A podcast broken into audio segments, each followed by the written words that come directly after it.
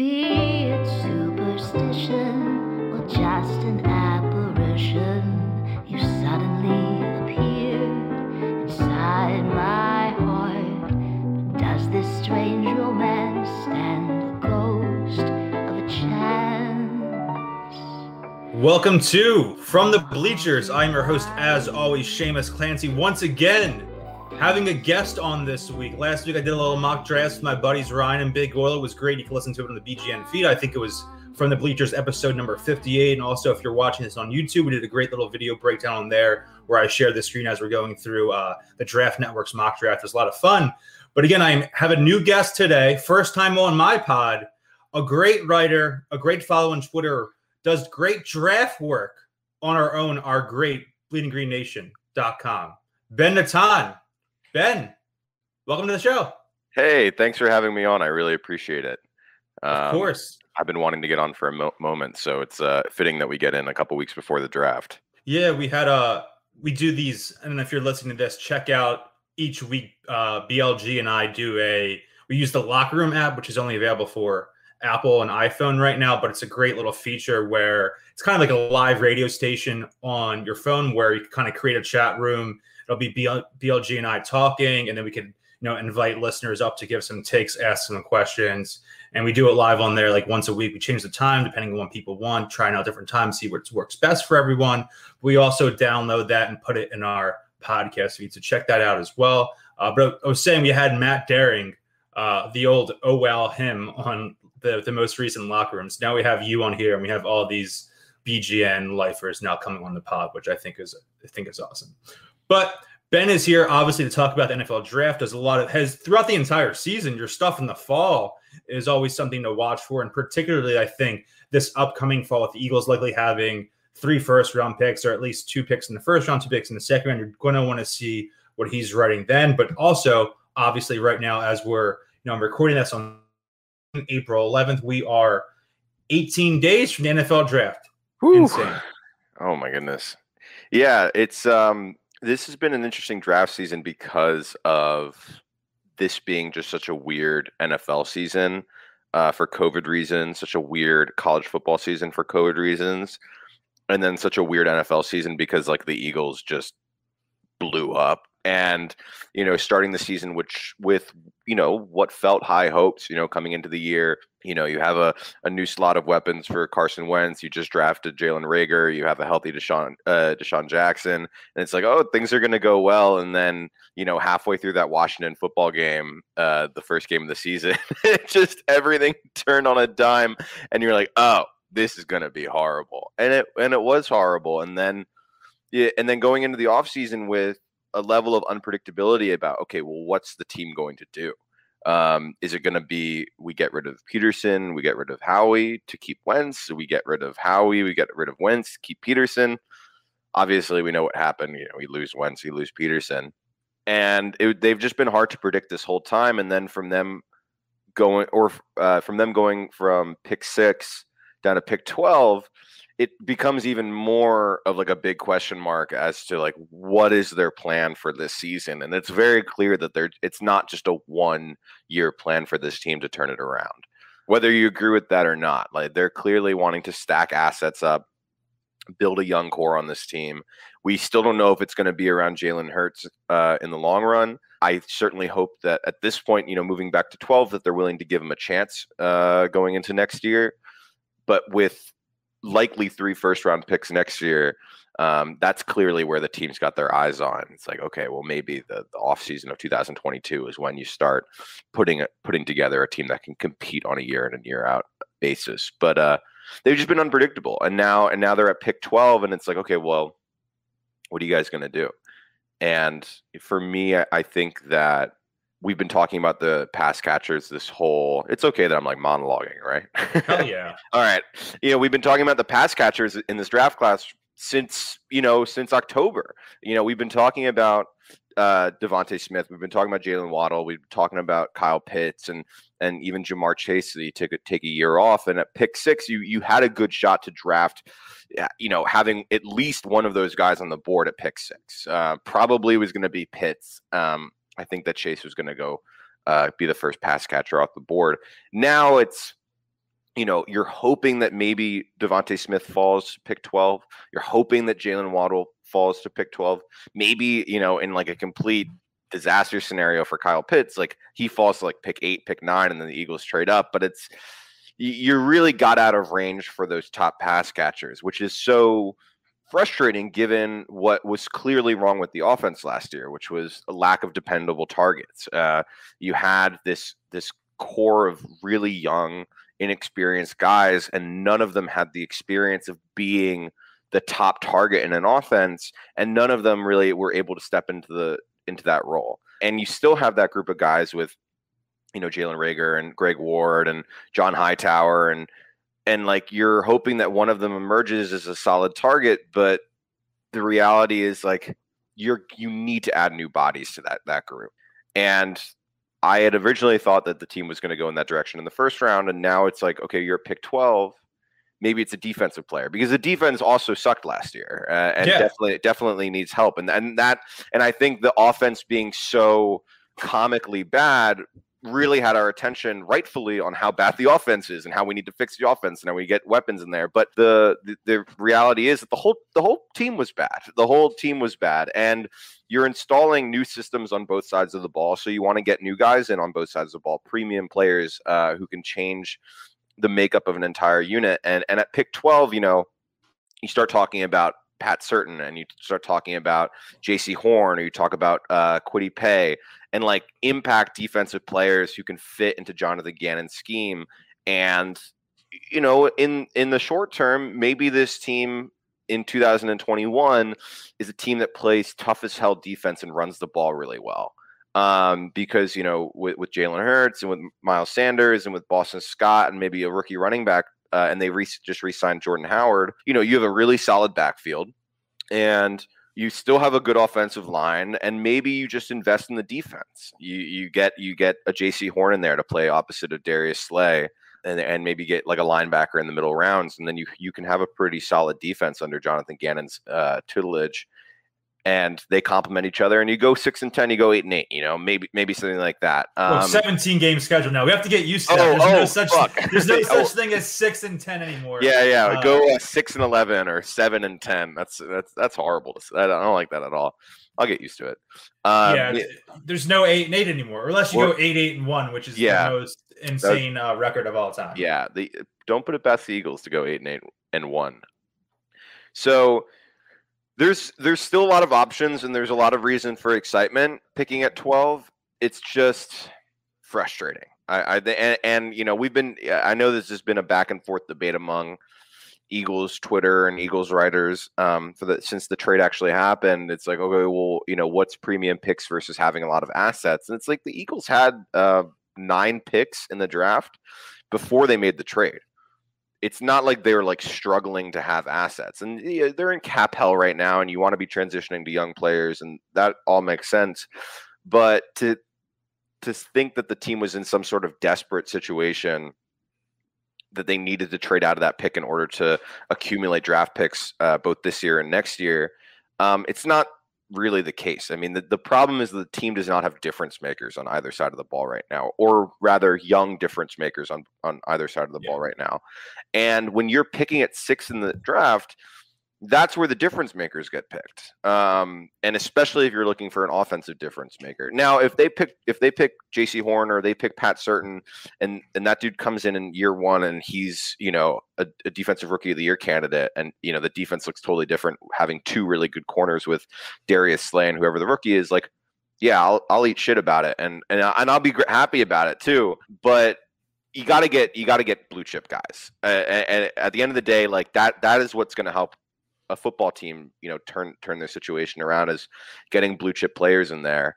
And the other thing is too, it's like Howie has not proven that he's good at the draft. He's, he's not he's good at a player at, at, rookie evaluation, and it's harder to screw up pick six than it is to screw up pick twelve um, in terms of who you have on the board. So from that angle, frustrating, but you know they can still pick some good players. How would you talk to fans? How would you describe the defense that Jonathan Gannon is bringing to Philadelphia based on what we saw with those Vikings teams under Mike Zimmer and then what he also ran as the defensive backs coach in Indianapolis this past year, and what players, whether it's a a target, because the Eagles could certainly go defense at pick mm-hmm. 12, whether it's 10, it's Jaycee Horn. I know Jaycee Horn may seem like a, a better fit. We're going to see some more zone heavy schemes with Jonathan Gannon, I believe. And are there, you know, edge rushers you think are really worth taking at 12? It seems like a poor edge rusher class. And if not, you know, between pick 12, pick 37, who are some guys you think would be ideal fits for what we're going to see from Jonathan Gannon?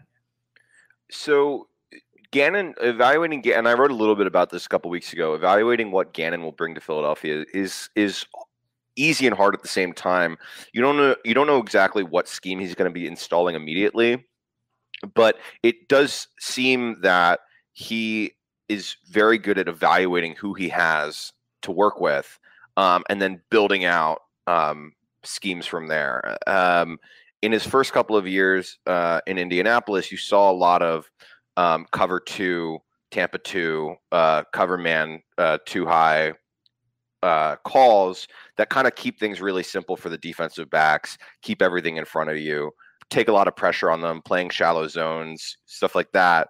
Um, last year, you saw a lot more cover three, which puts a lot more pressure on the perimeter uh, perimeter cornerbacks and putting pressure on that center fielding deep safety um, because he had the personnel to do it, um, which he hadn't really up until that point. Or he was, you know, there was time being spent installing these uh, these philosophies, and then once he felt comfortable, you saw the team, you saw the Colts go into a lot more cover three or cover one. And this year, he was working with Xavier Rhodes and Rock Ya-Sin on the outside and Kenny Moore on the inside. So you have these two long physical cornerbacks playing on the perimeter who can really man up well with any receiver in the league. And then you had this, you know, scrappy, instinctual, smaller cornerback. I think Kenny Moore was 5'9, 5'10, um, playing in the slot.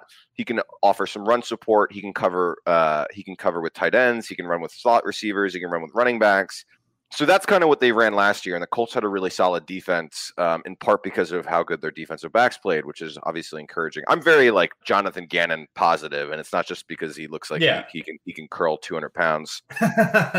so like looking at guys who fit for him in the first round, Jaycee Horn makes a ton of sense because yeah. that dude is is six foot six one, long arms, athletic, physical as hell and like he's that kind of like Xavier Rhodes, Rock Ya-Sin type of player who can play on the outside and and pair, I think, really well with Darius Slay.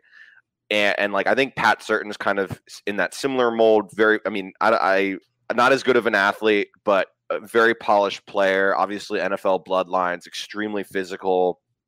And those are the two cornerbacks I would definitely want the team to consider it at pick 12 if they were if they're maybe you know they they pick a defensive lineman at pick 12 with like Kwity Paye, who i think is like underrated at this point. I think like mid-season he was like maybe a little overrated and now he's very underrated because this defensive line class isn't great by any means. It's not yeah. last year or the year before. But this is a dude who's played football, uh, defensive football at a high level for the last two years. He's a, eh, like extremely high motor, gets a ton of pressures, great run defender. He can play inside and out of the defensive line, and he's a hell of an athlete. So it's like you're gonna get good football out of a player like that. And and you know the Brandon Graham comparison has been thrown around uh, thrown around a lot with him, and I think that's actually a pretty good comparison and you know we all know how good Brandon Graham has been for this team for such a long time, and it's like he's not gonna. I don't think he's ever gonna be like a sack master, but he's gonna be a like a long time contributor for an NFL team.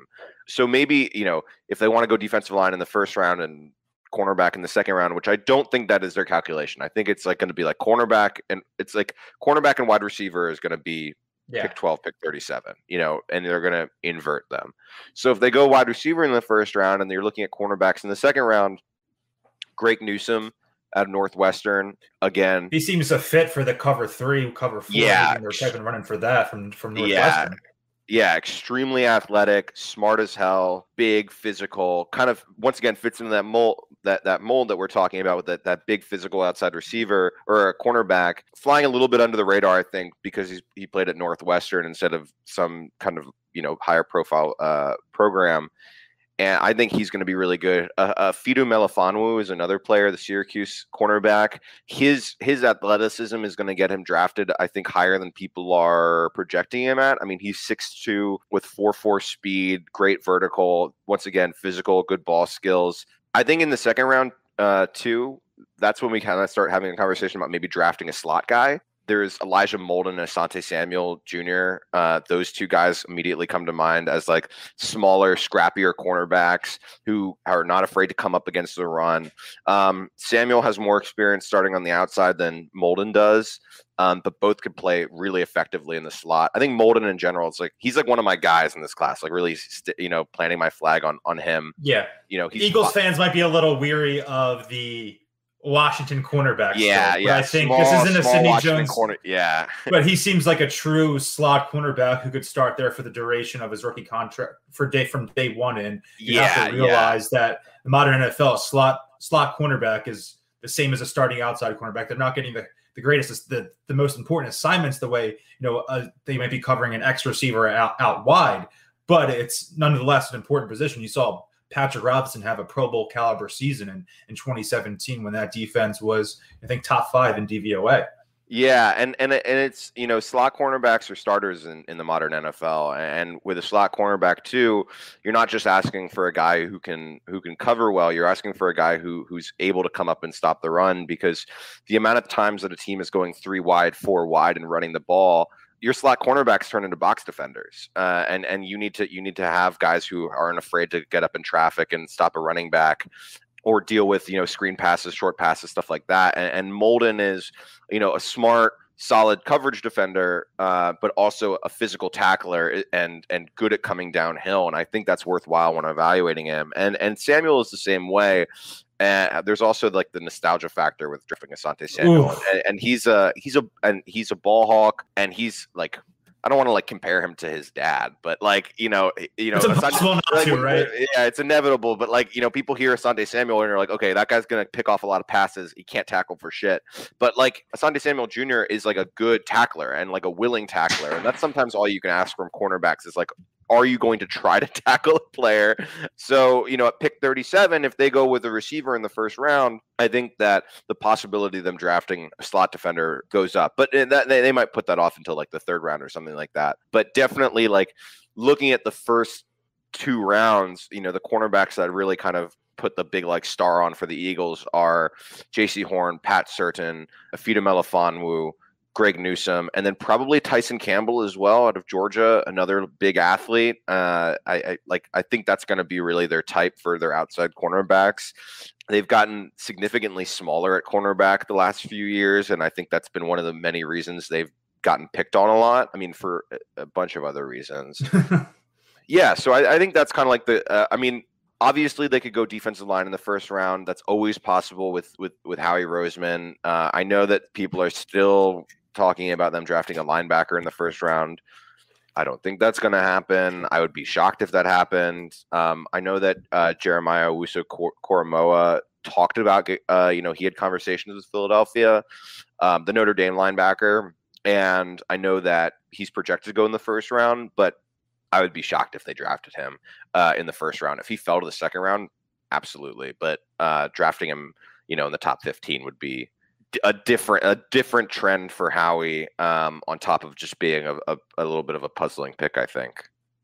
Let's talk about the inverse. We've seen everyone talks about DeVonta Smith, Jaylen Waddle, and previously before the Eagles traded down from six to twelve, Ja'Marr Chase and Kyle Pitts. So we've we've seen if they draft a receiver in round one, they go cornerback in round two, and it could be Asante Samuel Jr., Elijah Molden. Let's talk about the inverse. Mm-hmm. They take certain, they take Jaycee Horn, they take someone out of the blue like Caleb Farley uh, which I wouldn't oh, be in favor for because of the the injury history kind of throws me off. But if that was the situation where they're going cornerback in round one, who are some receivers you would like at 37? I'm into like an Elijah Moore, who I think can play Z receiver as well as in the slot. Depends on what they want to do yeah. with Jalen Reagor. I think they could those guys can be interchangeable in that way.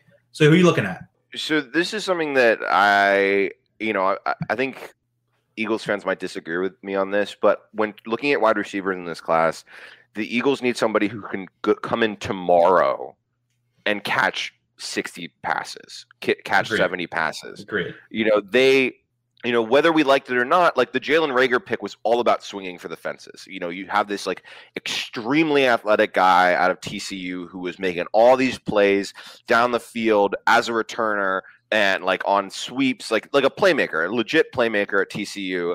And it just and it didn't pan out in his rookie year. It might pan out in his his his second year, you know, God willing. But they need a guy who can come in tomorrow and immediately be a dependable target for whoever the quarterback is that's why you know I I was you know back when they were picking up at six, like I was kind of beating the drum for DeVonta Smith because I don't think there's a question about his ability to to like immediately make a difference on an NFL team.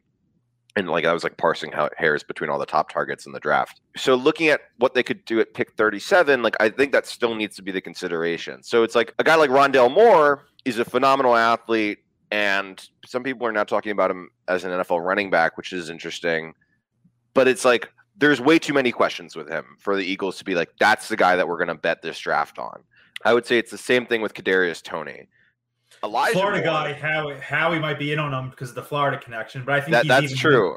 He's even more and, gadgety type in a, in a negative connotation than Reagor was, where I feel like that's not the yeah. type of consistent day one target that they need. Day one being day one of the season, not day one of the draft. Yeah, I, and I agree with you. I, and I think Toney's going to be a really solid player, and he could actually be a really good player depending on you know uh, fixing the things that he needs to work on. But the things that he needs to work on are getting open consistently against you know top level cornerbacks and catching the ball, which are things that the Eagles need like tomorrow. Those so, are pretty important for wide receiver.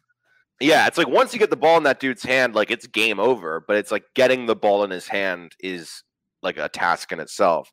Yeah. So Elijah Moore, uh, like you had said, Elijah Moore is like a really enticing target because he can line up in the slot, he can play on the outside, he's got great hands, he's tough, he's a great route runner, and he's a really good athlete. I mean, he ran he ran sub four four, so he's the kind of guy you who can start day one and be uh, you can run the offense through him. At least, I mean, at least in the sense that you have a guy who can catch, like actually catch targets consistently. Tylan Wallace is another guy. I'm gonna keep saying his name all all off season until the Eagles inevitably pass on him, and he goes for 800 yards in his rookie season. Wallace had like a down year this past year uh, at Oklahoma State, but he is you know six foot, 190 pounds really good athlete, and he's good at playing above the rim. He's got strong hands. He makes tough catches, contested catches. Um, was playing with bad quarterbacks at, at, at Oklahoma State and still produced uh, produced at a at a pretty decent level. Once again, like I think he's like the type of like dependable target who can catch anything you throw his way that the Eagles should be looking at. I don't know if he's gonna. I like this Rashod Bateman probably has the largest range of where he could go because some people think he's the, you know, a top three wide receiver in the class. Some people don't think he's a top seven wide receiver in the class. So like he could go anywhere from the top 15 to the second round. He's kind of like Tee Higgins in that way uh, from last year um, where it's like, okay, this guy's definitely good at football. I just don't know how good the NFL thinks he is. So, like, if he's at 37, I would sprint to the podium, go and go and draft him because I I, I, mean, I compared him to Stevie Johnson. He's you know tough, mm-hmm. great route runner, Stevie really Johnson. good hands, just a really smart football player, and and I think that's those are the kind of guys the team should be really looking at. Um, I know uh, Terrace Marshall is another uh, another player who people are a big fan of. I think that he had kind of like a one dimensional role at LSU. I saw a lot of targets down the field, which is like not a bad thing. And that, that's the thing. Like I, I wrote about this and, and I got a lot of heat for saying this, but like he was like a one trick pony, but the one trick that he did was really important and really good, and he's really good at it. But in a class that's this stacked, you have to look at how complete guys' games are, and those are like the little things that separate them from each other. So, you know, Marshall being like a late first round pick on the right team or uh, you know a high second round pick doesn't mean that he's bad by any means. It just means this wide receiver class for like the third year in a row or the second year in a row is really good and really loaded. And the things that that separate these guys are just really minute details and preferences. Yeah, so uh, Marshall I think is another worthwhile target at the top of the second round uh, if he makes it that far. Yeah, he seems the type of player that if he ends up in New Orleans or Kansas City at the end of the first round, he'll go in to have like a multiple Pro Bowl career. Or if he goes high second round to the Jets, he'll flounder and just be like, "Oh, that was the actually one of the few LSU wide receivers who was a miss on draft." Right, day. right. I mean, yeah, and and that's the thing with all of these guys is is is um, where they end up is going to determine our perception of them, um, which sucks because it's like that that that shouldn't be the way that it, that it works. But I think that I think that Marshall is no doubt very talented, and but I do think that maybe he's getting a little bit like like late draft cycle um, hype uh, because like we just kind of like go through all the names, so we're not saying the same names every week uh, in draft articles. It's like, well, now this guy's the the top three wide receiver in the class. Now this guy's the top three wide receiver in the class. Um, yeah. so, what do you think of this safety class? Because whether it's Jonathan Gannon's defense specifically, or just looking at the trends across the league over the last handful of years, I've come to think that the safety position is the most integral part of a defense outside of pass rush, obviously, more so than cornerback. And in a situation where we're probably going to see a lot of zone coverage on the outside between the cornerbacks, not, not to say that they're always going to be in zone in high leverage situations. There is going to be man coverage in Jonathan Gannon's defense, but a safety who can do a little bit of everything really well feels like an integral part of a great defense to me. What do you think of this class? Uh, Trevon Moehrig from TCU, he seems like a guy I really like. Does a little bit of everything, as I said. To kind of you want you don't need a guy who does one thing exceptionally well at safety. I think you want a guy who's multifaceted, even if he doesn't have elite traits in one of those categories. Is he someone you would think could be in play at 12? Is he a trade down candidate? Do you even have him as a as a first round grade? Because it doesn't really seem like a situation where this is a strong class, akin to the way that this isn't a huge edge rusher class the, the safety class definitely it's definitely a weaker year for safety, but Trevon Moehrig definitely stands out as being the best player. And like you said, he he's a very complete game. He's a guy who quarterbacked the defense and definitely quarterbacked the secondary uh, while he was at TCU. Um, he's it's interesting because he's built like a strong safety, but he plays free safety and he plays it well. He's rangy, he's smart, he's got good ball skills. And if the Eagles are going to be doing a lot of single high looks, that puts a lot of pressure, obviously, on your on your center fielder because they need to kind of determine where the help needs to be, um, and they have to have the range to flip to either side of the field. Uh, and you know, we don't know how how much trust like. Um, you know, Gannon might be putting in the various cornerbacks, especially with Darius Slay, um, maybe giving him less help over the top. But you know, with the Anthony Harris signing, I kind of like backed off from the Eagles getting a, a, a safety really high because I think Harris is a, a, really solid player and, and can play that center fielding position, um, at least as a stopgap. Moehrig, I mean, if they traded back again and they got Moehrig maybe in the in the twenties, I think that'd be a really good pick for them. Uh, if they were able to get him at the top of the second round, I think that'd be a really good pick for them. But besides that, I, I don't see a ton of guys in this class that like I'm I'm pounding the table for. Uh, Ar'Darius Washington actually is is another player that I, I think is really interesting. He's the other TCU safety who uh, actually like funny enough like really reminds me of Rodney McLeod, like small, scrappy, really athletic, really rangy but I think his size is probably going to push him into like late day two, maybe early day three. And then there's uh, oh man, I really don't want to botch his name. Um, Hamsah Nasirildeen. Um, Florida State. Wrong, yeah, the Florida State safety. Um, if I pronounce that wrong, I apologize. I you know, it's like you spend so much time writing about these guys and you never say their name out loud until you come on a podcast and you're like, oh fuck, I hope I get this right. Hamsah, if you're watching and I got your name wrong, I'm I really apologize. But Gannon's defense, you know, if you're if you're going into if you're going into predominantly single high looks, that strong safety is is going to be playing down in the box a lot. And uh, when they were in in uh, in Indianapolis, you had Clayton Geathers fill that role uh, a lot as that kind of hybrid um, strong safety linebacker. And Nasirildeen is 6'3", 220 pounds. I mean, he's built like a like a nickel linebacker and, and, like having him down in the box could give the Eagles a lot of defensive flexibility, which is obviously if you have him and you have like another good slot defender, as well as you know who knows what they're going to be doing at the linebacker position this in this draft, which I think they definitely will address, but not in the first round. Having a guy like him would give them some really good flexibility, and he and he, he I think is also a candidate to might just switch to linebacker full time. Um, but other than that, like I don't I don't see a lot of guys in this in this uh, safety class that I'd pound the table for. Andre Cisco is another guy, the Syracuse safety. Um, Syracuse had like a lot of uh, strong really, defensive back class for for Syracuse. Yeah, I really like yeah. Trill Williams too. I think he could play yeah, all over. Trill Williams, yeah, exactly. And and um, I think that that Cisco is another like center fielding uh, option. I want to make sure I'm pronouncing this guy's name right. Hold on. we know you're doing it out of the kindness of your heart. So even if it's a Yeah, mistake, yeah, you're, yeah. you're acknowledging that it's a mistake and not being like Kendrick Perkins trying to pronounce Nick Vucevic. Yeah, yeah, yeah. seen that video. Vucevic. Yes. I'm just looking it up. All right. Jamar Johnson from from Indiana is another guy Yes, I really like. yes, Um yes. he's like he is a uh he is kind of another uh, chess piece, like a defensive chess piece. He can play single high. He can play down the slot. He can play uh, in the box. Like he's really um, versatile, physical, smart. Um, Indiana secondary last year was sick, like really, really sick, and I and I think Jamar Johnson was a big part of that. Um, they have some good cornerbacks coming out next year to, to keep an eye on. So like there are some like mid round guys that I think would be like really good role players for this defense, but this class besides maybe Moehrig, this class doesn't have like a guy in it, like a like a like a safety that I think is like like a like a defense changing safety.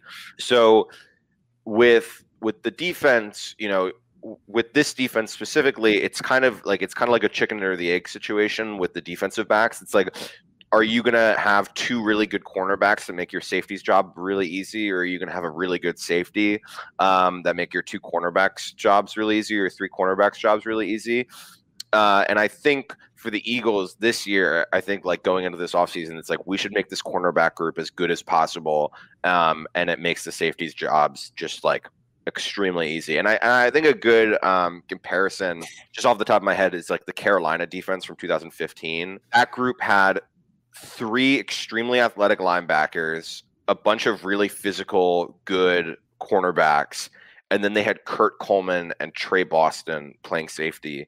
And I think Kurt Coleman might have he like a He might have made a Pro Bowl. Pro Bowl that year or something insane like that. Um, because like they just didn't. I mean, their job was so easy. You take you, you take so Yeah. much pressure off off of them that they can kind of just fly around and do whatever. Um, and obviously, like the Eagles don't have Luke Kuechly. Uh, and the Eagles don't have a Shaq Thompson or Thomas Davis. Uh, and right now, they might not even have a Josh Norman. But given what this draft is is offering up to them and their current personnel, the direction that they should be looking to go is like upgrading their cornerbacks as much as possible, and then kind of hope that safety turns out um, at least in the short term, and then maybe look at it again in next offseason. Would you double up on cornerback? Because I think that th- they need depth more so than just a day one starter, which would be great if you're drafting a guy in round one or even round two. You want that guy to be starting outside opposite Darius Slay from the start. But it's a situation where what? How does this coaching staff feel about Avonte Maddox? We don't know that yet. Cre'Von LeBlanc didn't get re-signed. There, there aren't guys there. How Yeah, soon- if, a- you, if you're taking one, like you said, if you're you think 12 and 37 are in some order receiver and cornerback. So when are you going to double dip? If you want to double dip, is it a situation where you think a guy that you might have taken at 37 falls to 70? You just you know call that number in right away. Is it a situation where you wait for 84? Yeah, I mean, I don't know what the Eagles are going to do with all of their picks because they got 11 picks this year. Um, but they need to at least double dip at cornerback and double dip at wide receiver because both groups are so thin and so young that at the very least, like you just need you're throwing darts at the dartboard. I and, Yeah. and like like you you're just you're you're gonna keep and you know the Eagles drafted three receivers last year. They should draft at least two this year because Yeah. and it's the same thing with cornerbacks. I mean, the Eagles didn't draft any cornerbacks last year. And by the end of the season, you had Michael uh, Jacquet, who was a former wide receiver converted to cornerback and an undrafted free agent, uh, playing at, at playing at cornerback, and and had him they had him manned up on on DeAndre Hopkins. So it's like like Not that's ideal. where we Not ideal. no, not ideal. And he he played admirably, but it's like you know that that's just that you're gonna lose every time in that situation. But the, the group is so young. You know, Avonte Maddox and, and Darius Slay are like your senior members of of like the cornerback group, which is not ideal at all. Maddox had the worst year of his career last year. Slay is still a very good player, but the like teams were able to like pick on him last year because the, he had no help. And so it's like I, I think like within the first three rounds, within the first four rounds, like if the team went got two cornerbacks in the first four rounds, like who could blame them, right? So and, I think it'd be a smart thing to do to maybe draft a guy who can compete immediately as an outside cornerback, and then draft a guy who can probably compete as a as a slot cornerback.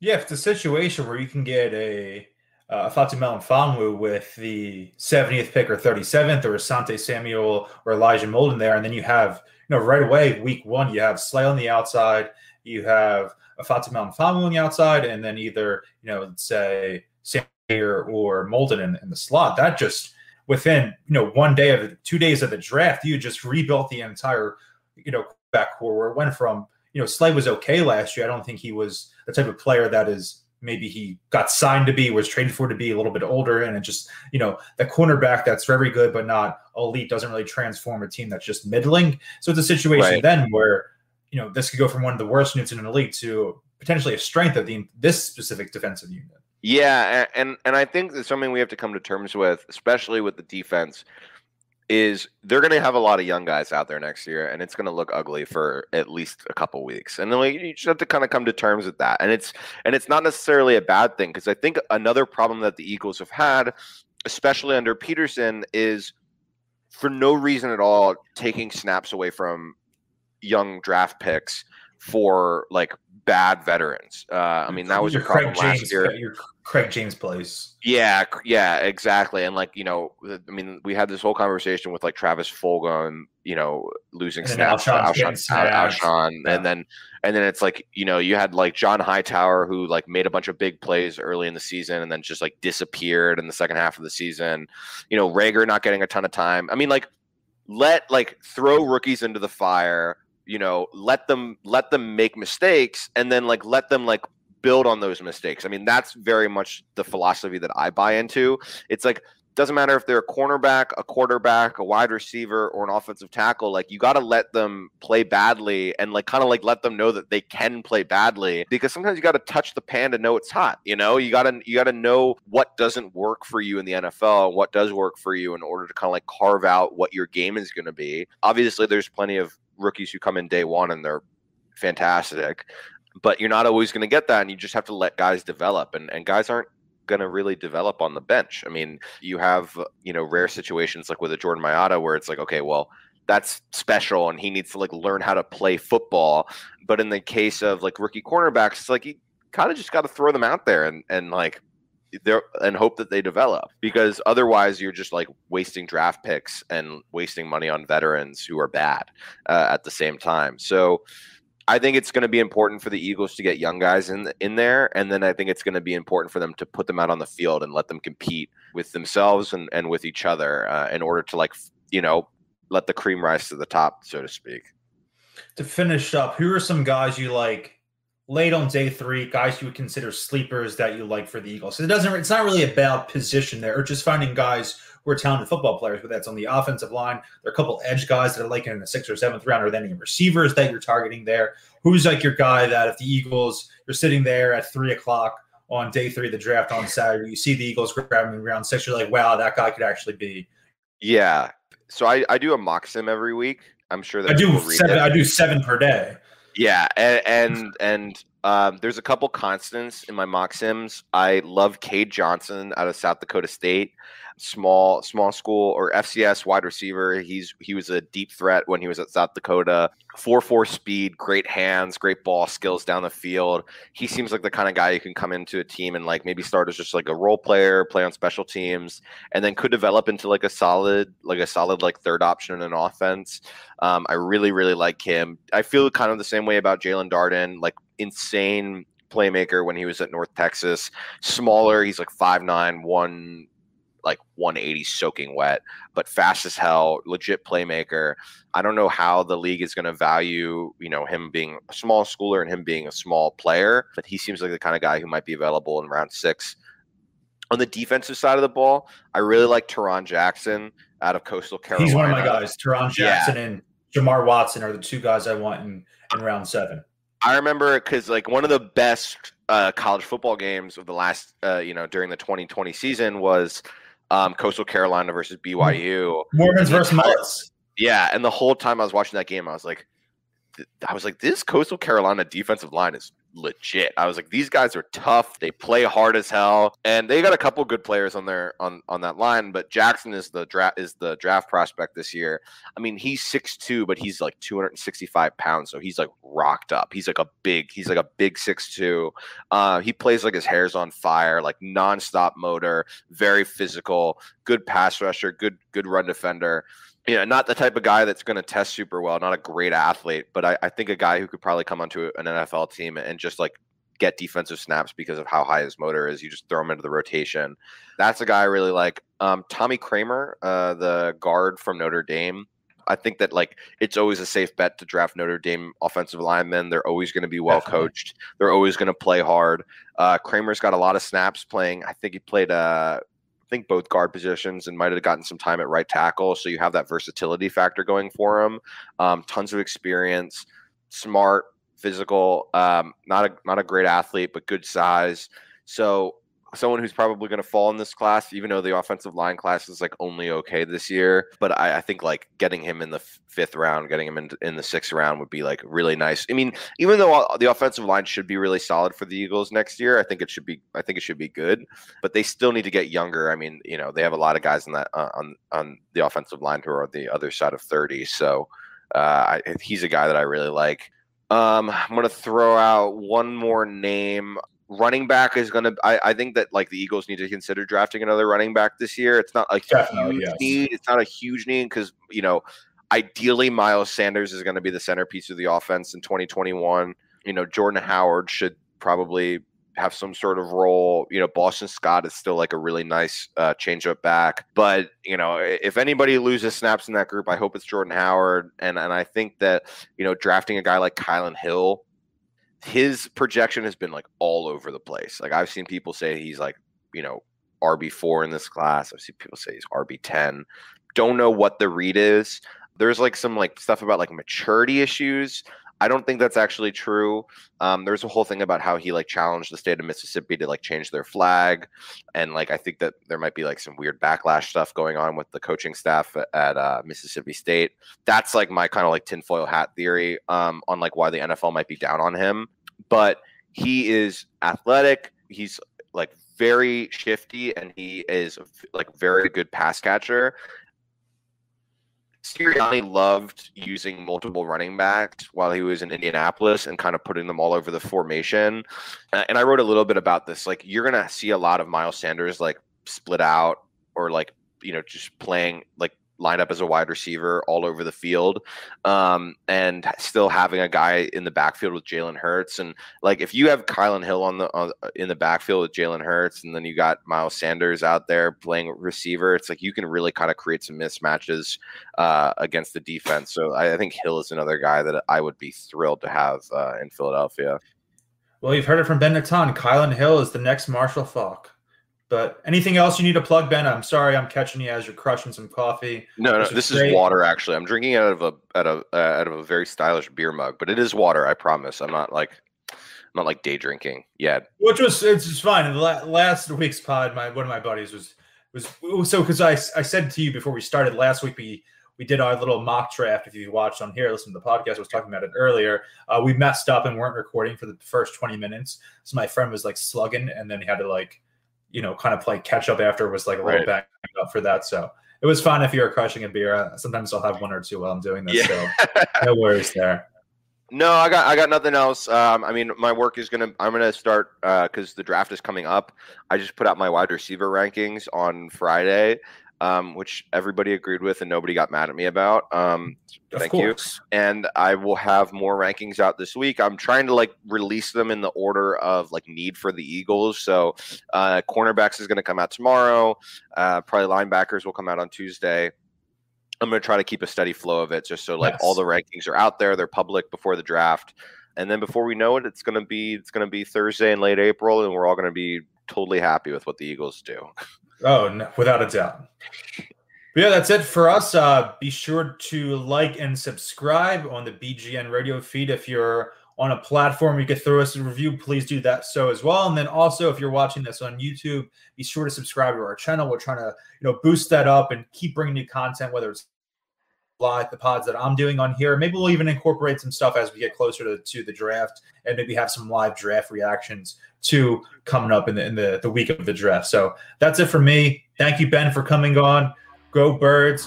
Talk to you next week. You.